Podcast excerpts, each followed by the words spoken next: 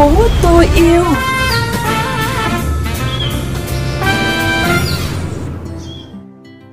Xin mến chào quý vị và các bạn đang cùng lắng nghe chương trình Thành phố tôi yêu trên kênh VUV Giao thông Mekong FM 90 MHz, phát định kỳ vào 7 giờ sáng thứ năm và phát lại vào sáng thứ sáu hàng tuần. Quý thính giả có thể đón nghe chương trình trên VUV Giao thông Mekong FM 90 MHz hoặc theo dõi qua livestream Mekong FM 90 MHz. Nghe trực tuyến tại trang web www.vuvgiao thông.vn, chọn kênh Mekong FM. Chuyện gì đang xảy ra?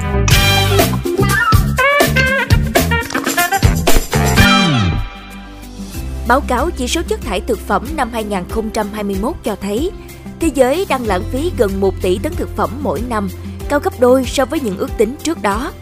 Đáng chú ý, việc lãng phí và thất thoát lương thực còn gây ra khoảng 10% lượng khí thải, góp phần dẫn đến tình trạng khẩn cấp về khí hậu, gây ra cuộc khủng hoảng đa dạng sinh học và ô nhiễm toàn cầu.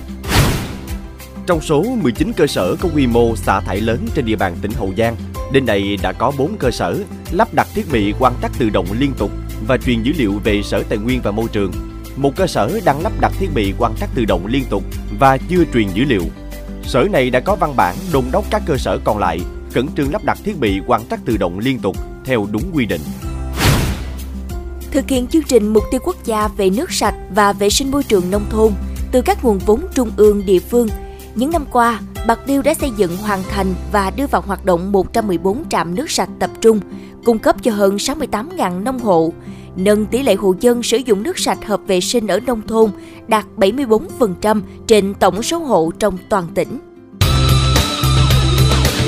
Không phải chuyện đâu xa. Thưa quý thính giả, hút thuốc lá có hại cho sức khỏe, hút thuốc lá có thể gây ung thư phổi. Những câu slogan này đã quá phổ biến trong xã hội ngày nay. Thế nhưng ngoài việc góp phần rút ngắn dần tuổi thọ của người dùng, thì thuốc lá còn là tác nhân nguy hiểm hủy hoại môi trường tự nhiên mà chắc chắn là không phải ai cũng biết, hoặc biết nhưng vẫn phớt lờ. Mời quý thính giả cùng đến với những ghi nhận trong phóng sự sau đây. Ngồi ở quán cà phê, trong một bữa tiệc rượu, ở một góc công viên, hay thậm chí trên những chuyến xe tải đường dài, thật không khó để bắt gặp cảnh một ai đó đang phì phà điếu thuốc.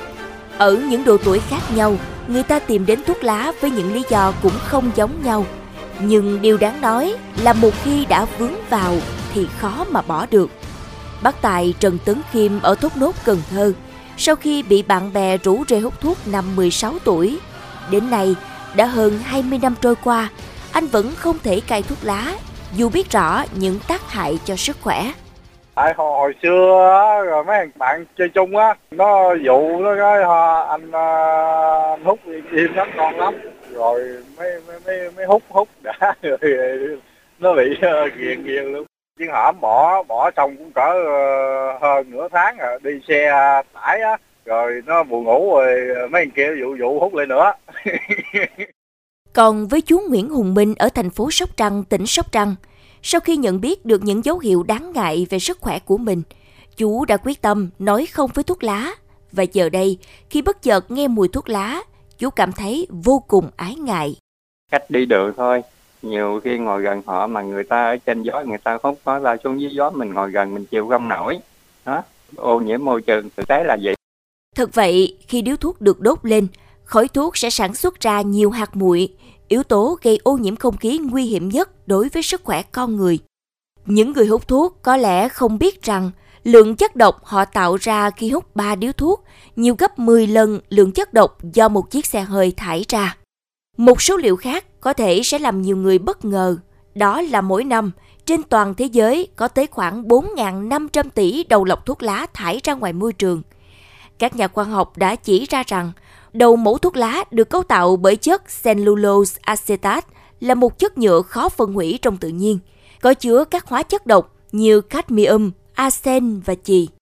Trong quá trình hút thuốc, các chất này được giữ lại ở đầu lọc thuốc lá. Khi đầu mẫu thuốc lá bị bỏ đi, gió và mưa đưa chúng đến với các hệ thống nước. Các hóa chất độc hại có trong đầu mẫu thuốc lá sẽ ngấm vào hệ sinh thái thủy sinh, hoặc cùng nguồn nước của sông, hồ, đại dương, đe dọa đến chất lượng nước và sinh vật. Hiểu được sự nguy hiểm của sát nhân thầm lặng này, nhiều năm qua, nước ta đã thực hiện nhiều giải pháp tuyên truyền để nâng cao ý thức người dân. Thế nhưng theo ông Đào Thế Sơn, chuyên gia Liên minh quốc tế phòng chống lao và bệnh phổi, tỷ lệ hút thuốc ở các đối tượng, đặc biệt ở nam giới còn chưa đáng kể. Từ năm 2010 đến 2015 thì tỷ lệ hút thuốc này của nam giới đã giảm từ 47,4% xuống còn là 45,3%. Tức là chúng ta đã giảm nhưng mà cái mức giảm này còn nhẹ, chưa đạt kỳ vọng theo chiến lược quốc gia. Hiện nay là Bộ Y tế đang tiếp tục là xây dựng cái chương trình quốc gia mới. Mục tiêu vẫn phải là giảm tỷ lệ hút thuốc nam giới xuống 39%. Không chỉ ở Việt Nam, rất nhiều quốc gia trên thế giới đang kêu gọi sự nỗ lực không khói thuốc. Còn ngành công nghiệp thuốc lá vẫn đang kiếm tìm giải pháp loại bỏ các chất độc hại trong quá trình sản xuất đầu lọc. Và đương nhiên, mỗi người chúng ta cũng có thể góp phần tự cải thiện môi trường sống của mình bằng cách nâng cao nhận thức bản thân về tác hại của thuốc lá, hoặc chí ít là ý thức hút thuốc ở những nơi vắng vẻ và vứt bỏ chúng đúng nơi quy định. Thêm yêu thành phố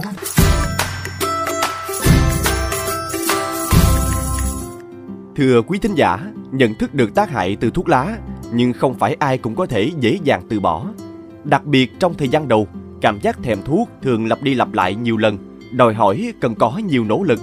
Sau đây, mê công FM sẽ gợi ý đến quý thính giả một số cách hỗ trợ cắt cơn thèm thuốc lá.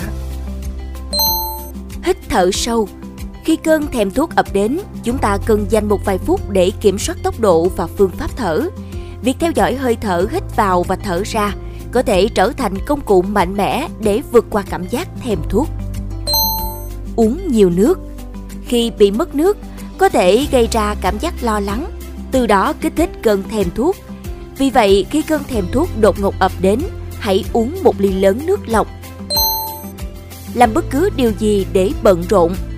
Hãy làm bất cứ điều gì bận rộn để bản thân phân tâm, Ngoài ra, nếu có thói quen hút thuốc sau khi ăn xong, hãy thử thay đổi thói quen.